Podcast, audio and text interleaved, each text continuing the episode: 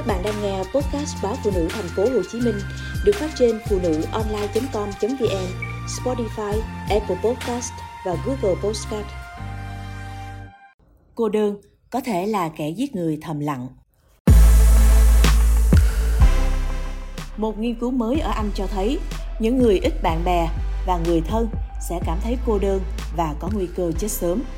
Các nhà nghiên cứu đã phát hiện ra rằng những người không bao giờ hoặc hiếm khi có sự bầu bạn của những người thân gia đình, xã hội thì có nhiều khả năng chết sớm hơn.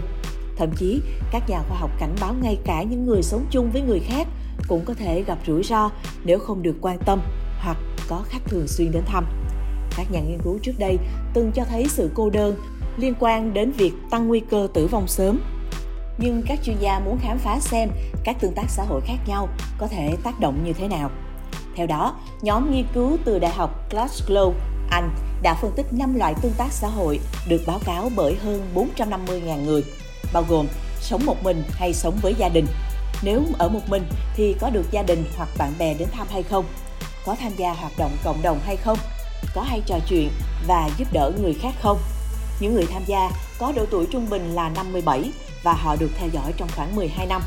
Kết quả là trong thời gian theo dõi, có 33.135 người chết. Phân tích được công bố trên tạp chí BMC Medicine cho thấy, những người được bạn bè và gia đình đến thăm ít hơn một lần mỗi tháng có nhiều khả năng tử vong sớm. Những người không bao giờ được người thân đến thăm có nguy cơ tử vong cao hơn đến 39% so với những người được người thân đến thăm hàng ngày. Nguy cơ tử vong sớm rơi vào nhóm cô đơn, cô lập và không bao giờ hoặc ít hơn gặp bạn bè và gia đình mỗi tháng. Nghiên cứu này cho thấy sự thăm viếng, hỏi thăm đến nhau là điều giúp chúng ta giảm nguy cơ tử vong cho người thân, nhất là ở những người lớn tuổi. Các nhà nghiên cứu cũng nhận thấy rằng những người tham gia các hoạt động nhóm hàng tuần, chẳng hạn như lớp học hát, khiêu vũ, đi nhà thờ hoặc các nhóm từ thiện, ít có khả năng tử vong trong quá trình nghiên cứu. Các chuyên gia giải thích đó là do những người sống cô lập với xã hội thường có những hành vi không lành mạnh như hút thuốc hoặc uống rượu. Trong một cuộc khảo sát mới của Meta Gallup cho thấy 24% người từ trưởng thành ở 142 quốc gia mà họ khảo sát cho biết luôn cảm thấy rất hoặc khá cô đơn. Cuộc khảo sát cũng cho thấy tỷ lệ cô đơn cao nhất ở thanh niên với 27% người từ 19 đến 29 tuổi nói rằng cảm thấy rất cô đơn. Tỷ lệ thấp nhất lại được tìm thấy ở những người lớn tuổi. Hơn một nửa số người trưởng thành từ 45 tuổi trở lên cho biết họ không cảm thấy cô đơn chút nào. Chỉ có 17% người từ 65 tuổi trở lên cho biết họ cảm thấy cô đơn. Nghiên cứu cho biết có rất nhiều nghiên cứu chỉ ra sự nguy hiểm của sự cô đơn và cô lập xã hội ở người lớn tuổi.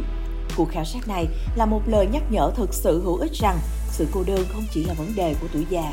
Nó là vấn đề có thể ảnh hưởng ở mọi người, ở mọi lứa tuổi.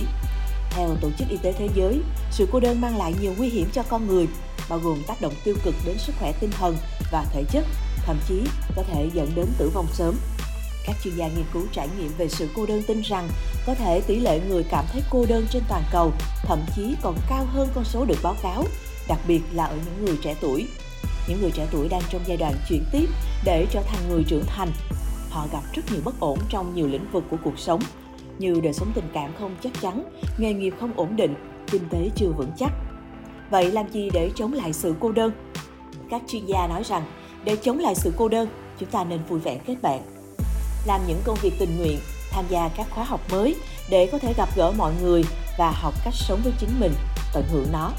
Phương tiện truyền thông xã hội luôn là một công cụ mà những người trẻ sử dụng để kết nối với nhau. Nhưng nó có thể có hại nhiều hơn là có lợi nếu người dùng đắm chìm vào nó hoặc luôn bị tác động tiêu cực. Ví dụ khi đọc những bài viết màu hồng của người khác thì những người cô đơn thường so sánh nó với thực tế của mình, rồi từ đó càng tự ti, tách biệt xã hội. Thay vào đó, nên tích cực tương tác bằng cách chia sẻ những câu chuyện vui, tích cực, tương tác với bài đăng của bạn bè hoặc gửi tin nhắn riêng cho bạn bè.